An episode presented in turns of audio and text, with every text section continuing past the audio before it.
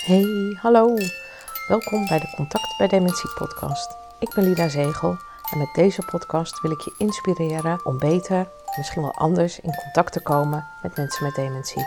Bijna dagelijks denk ik daaraan. Ik maak mooie dingen mee, ik hoor, ik lees, ik zie van alles.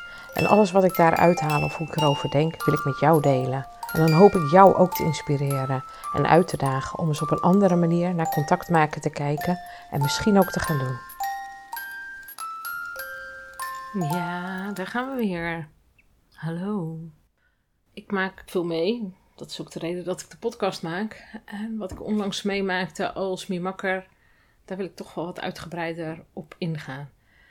Want ik ga wel spelen als Mimakker, zie er dan uit als clown, maar kom altijd eerst als Lida. En als Lida kijk ik hoe het is, wie er zijn, wie er niet meer zijn, als ik er vaker kom.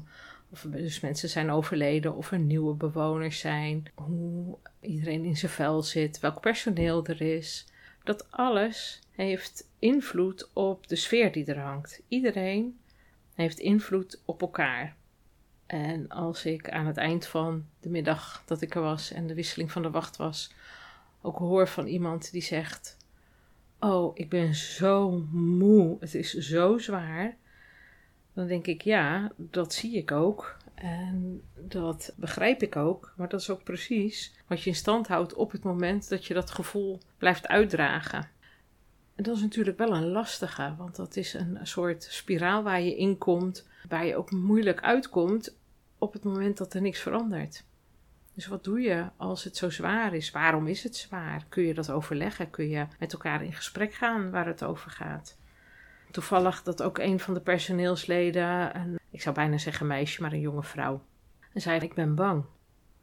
En toen vroeg ik waarom zij bang was. En zij was bang voor een meneer die uh, ook veel groter is dan dat zij is. En uiteraard dementie heeft, want anders was hij daar niet. En het moeilijk had. Duidelijk dat hij onrustig was. Maar waarom? Dat wisten we nog niet. Konden we niet achterkomen ook. Nog niet. Hadden we niet geprobeerd. Waarom nog niet, weet ik niet. Maar zij gaf dat aan. En het is heel fijn als er dan iemand is die wel zei: Ik vind het zo zwaar allemaal. Maar meteen opstaat en zegt: Nou kom, we gaan samen gaan we naar hem toe. Want hij heeft weer aandacht nodig. Of er moet iets gebeuren. Kleedde zich geloof ik ook uit en moest hij weer zijn kleren aan. En zei ik: Oké, als jij bang bent, waarvoor ben je bang? Ja, hij is zo groot en hij schreeuwt zo hard. Ik zeg: Oké, een van de dingen wat mij altijd helpt en soms zeg ik dat ook hardop tegen mensen. En zeg ik, ga, ik kan toch harder lopen. En ik loop niet zo hard. Ik kan echt niet zo hard lopen. Maar ik kan wel harder lopen dan de meeste mensen die op zo'n afdeling verblijven. En dat is precies wat ik in de gaten hou ook. Als er echt iets is waardoor het spannend wordt. En ik kom ook in met mijn werk voor het ziekenhuis in wat spannender situaties. Een van de dingen die ik geleerd heb en die ook echt heel belangrijk is, is als je in één ruimte bent met iemand anders, het liefst heb je dat er meerdere ogen zijn die zien wat er gebeurt. Maar als dat niet zo is en je bent in één ruimte met iemand anders, zorg dan dat jij degene bent die het dichtste bij de uitgang is. Want als de ander tussen jou en de uitgang is, kan hij die uitgang blokkeren en dan zit je gevangen met die ander. Dat wil je niet. Dus dat is een van de dingen waar je rekening mee kan houden. Zorg dat je zelf het eerste weg kunt lopen, kunt vluchten als het nodig is. En datzelfde is ook belangrijk dat je rekening houdt met hey, hoe kan ik uitwijken. Deze jonge collega die moest de meneer weer helpen om zijn kleren aan te doen. En ze deed dat super lief en netjes en duidelijk. Dat ze zei: Meneer, ik ga u helpen om uw broek aan te doen gaan eerst. Nou, en zo legde ze alles uit wat ze deed. Supergoed. Heeft ze echt supergoed gedaan. Dat compliment heeft ze overigens ook van mij gekregen. Want ik probeerde buiten beeld toch wel zoveel mogelijk mee te krijgen wat zij deed en hoe ze dat deed. En wat ik haar nog meer mee kon geven, want als iemand boos wordt en ineens een trap gaat geven, zorg dan dat je zo flexibel bent dat je kunt uitwijken. En dan kun je denken van ja, maar dat kan niet altijd. Ja, en daar moet je dus altijd op bewust zijn als iemand een arm los heeft, waar, waar kan hij dan zwaaien? Waar kan hij dan heen? Hoe kun je dat tegenhouden of kun je dat niet tegenhouden? En hoe snel kun je met de manier waarop je bijvoorbeeld op je hurken zit, hoe snel kun je uitwijken? Zit je, Ga je met je billen op de grond zitten, met je benen wijd om iemand zijn sokken aan te doen als, terwijl die op het bed zit, heb je weinig uitwijkmogelijkheden, behalve dat je naar links en naar rechts of naar voren en naar achter kan uitwijken. Maar op het moment dat je op je hurken zit en je hebt één been wat verder weg, dan kun je wat makkelijker naar dat andere been verplaatsen. En ben je zo sneller uit het beeld en uit de, ja, de gevarenzone, zal ik maar zeggen. Dus wees je ervan bewust van hoe je dan iemand aanspreekt wat je gaat doen, maar wees je dus ook bewust van wat je uitwijkmogelijkheden zijn en zorg dat jij het dichtst bij de uitgang bent. Laat je nooit blokkeren. En dat iemand boos wordt en gaat schreeuwen, ja, natuurlijk schrik ik daar ook van. Wie niet?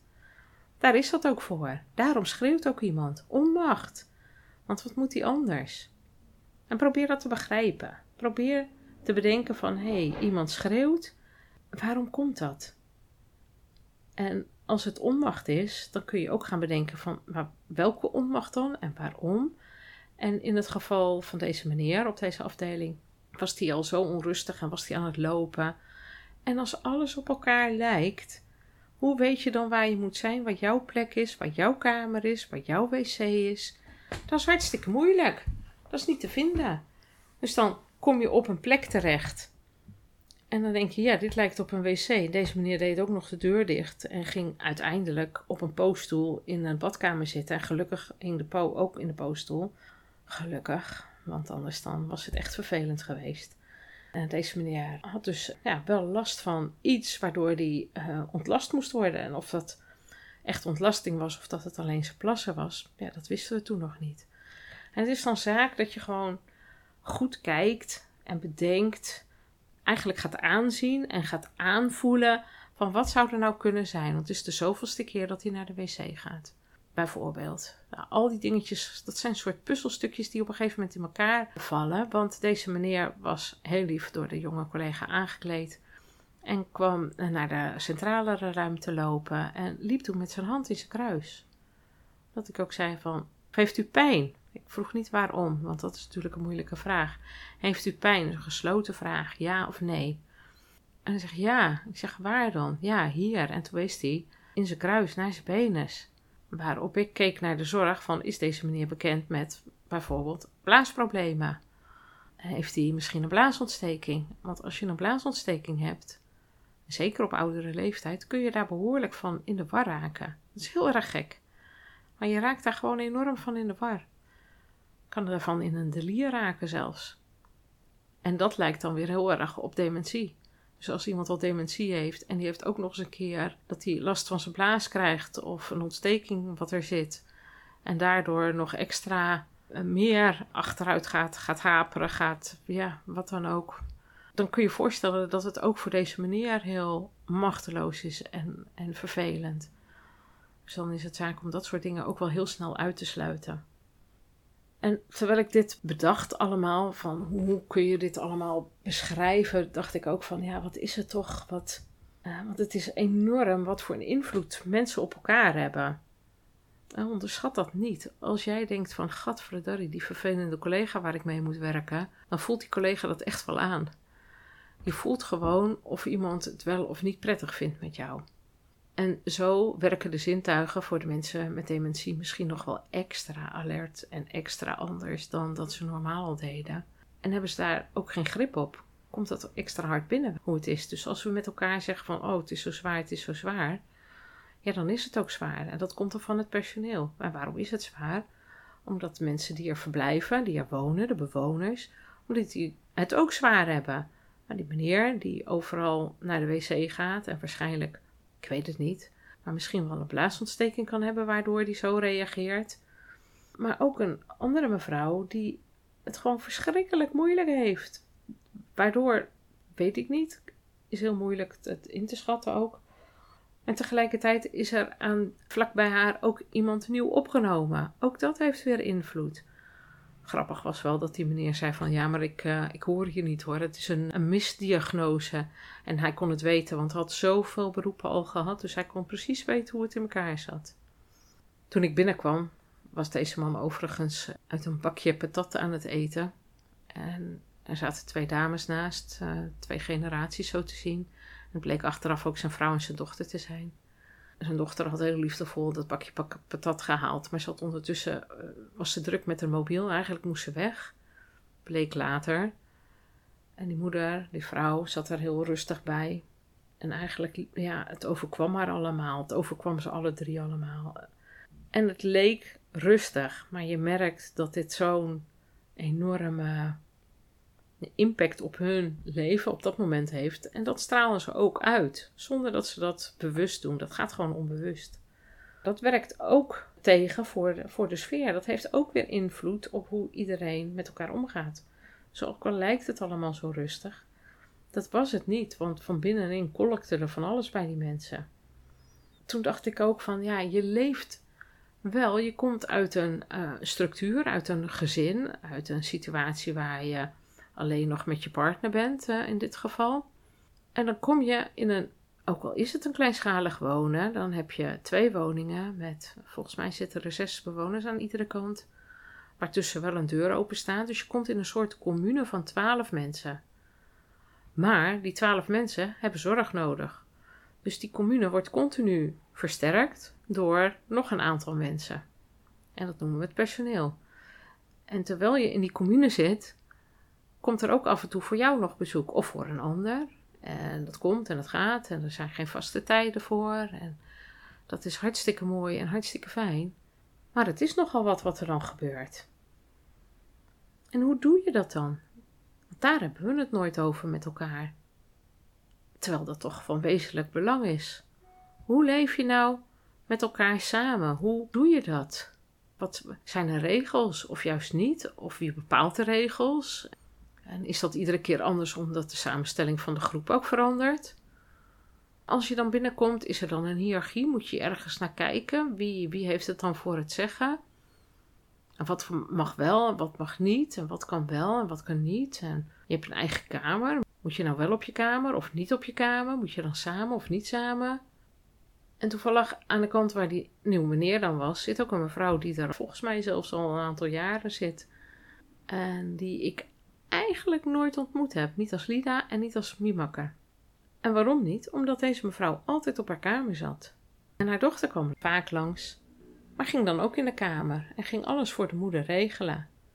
Dus ja, die moeder hoefde eigenlijk niet zoveel te doen en zat daar in die kamer. En nu is het wat later in het, in het proces ook en in de jaren. En raakt die moeder raakt helemaal in de war. En die denkt dat, dat ze de kinderen niet meer mag zien. En waarom zit ze nou op zo'n klein kamertje? Ze snapt het ineens helemaal niet meer. In hoeverre is zij nu in die commune opgegroeid? In hoeverre is zij in de groep meegenomen? Of heeft zij de groep met haar meegenomen? Of was dat de taak van de dochter? Ja, ik weet het niet. Maar ik vind het wel een interessant gegeven dat we daar eigenlijk nooit zo over spreken. Hoe gaat dat nou? En ik probeerde ook terug te halen hoe dat nou was gegaan toen mijn schoonmoeder naar Deventer kwam om daar in een verpleeghuis eh, te komen. Had ze ook een eigen kamer waar we heel blij om waren, want het was iemand die heel erg gewend was om op zichzelf te zijn. Dan kun je in ieder geval altijd terugtrekken, maar het is wel de bedoeling dat je samen ontbijt en samen luncht en samen dineert. Hoe deden we dat dan? We probeerden voor haar ook een beetje de dagen te doorbreken door langs te komen, of op de koffie of op de thee smiddags, maar in ieder geval op bezoek te komen door wat structuren te doorbreken. Maar ook wat ik altijd heb gedaan, is dat ik bij haar ben gaan zitten met koffie drinken en altijd heb gezocht naar de verbinding. De verbinding met andere mensen. En zei van, oh, zullen we dan naar beneden gaan? En ook kijk eens, hier zitten ook eh, mensen die bij jou op de afdeling zitten. En dan vroegen we, mogen we hierbij komen zitten? En dan zei ze, ja hoor, kom er maar bij. En dat werd eigenlijk een groepje binnen die commune die er al bestond. Maar wel een veilige plek waar je verhaal kwijt kon. Ik ben heel erg van de verbinding. Ben heel erg bezig om te kijken van hey, hoe kunnen we mensen met elkaar verbinden. En datzelfde gebeurde ook in die woonunit waar die nieuwe meneer was opgenomen, aan zijn patatje zat. Die vormde, ondanks dat ze dat, dat zullen ze echt niet geweten hebben en echt niet gewild zou hebben, die waren wel heel erg met elkaar aanwezig in die ruimte en namen daardoor bezit van die ruimte.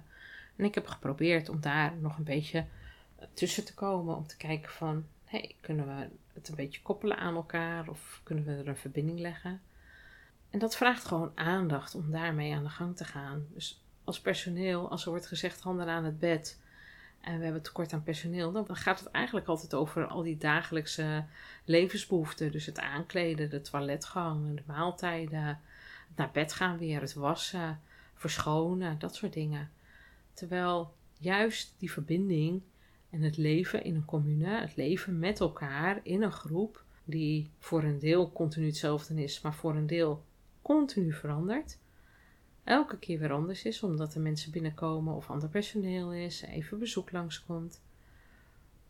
Het vraagt heel veel aandacht om daar juist wat mee te doen, die verbindingen te leggen. Ik denk dat op het moment dat je daar bewuster van bent en bewuster mee aan de slag gaat, dat het ook in de onrust en in de zorg die je moet leveren, dat je dat gaat merken. Dus ja, misschien moeten we wel meer gaan bedenken over, niet over contact bij dementie. Natuurlijk enorm belangrijk, reuze belangrijk. Maar juist, hoe kunnen we met elkaar op het moment dat iemand opgenomen wordt, het beste leven in zo'n groep? Hoe kan ik, als je daar werkt als personeelslid, hoe kan ik het beste zorgen dat er een verbinding is tussen iedereen? En dat kan op heel veel verschillende manieren. Nou, misschien is dat een idee om een volgende keer uit te gaan diepen. Want uh, als ik aan Mira denk, die overigens uh, jarig is deze week, oeh, dan denk ik, die zal weer bewegingen zitten te maken van het is alweer genoeg, niet te lang maken, gewoon leuk een kort stukje. Dus, bij deze. Dat was het weer voor vandaag. Ga er eens even goed over nadenken en reageer. Ik vind het heel leuk om reacties te krijgen en wie weet kunnen we daar ook weer wat mee doen. In ieder geval, maak er weer een mooie dag van. Fijne week. Tot de volgende keer. Doeg! Ja, dat was het weer. Wat fijn dat je luisterde naar deze podcast. Super bedankt daarvoor. Want samen maken wij de kloof naar mensen met dementie minder groot. Abonneer je dan ook op deze podcast als je automatisch een bericht wilt ontvangen als er weer een nieuwe aflevering online is. En als jij een review achterlaat of een sterrenwaardering, kan deze podcast ook nog sneller gevonden worden. Hoe mooi zou dat zijn? En het zou nog fijner zijn als jij jouw positieve ervaringen wilt delen op een van je socials, bijvoorbeeld met een schermafbeelding. Je kan het altijd doorvertellen natuurlijk. Nog makkelijker. En wil je mij persoonlijk benaderen? Dat kan via mijn Facebook of Instagram pagina van Maatcontact of per mail lida.maatcontact.nl. Nogmaals, super bedankt voor het luisteren en heel graag tot de volgende keer.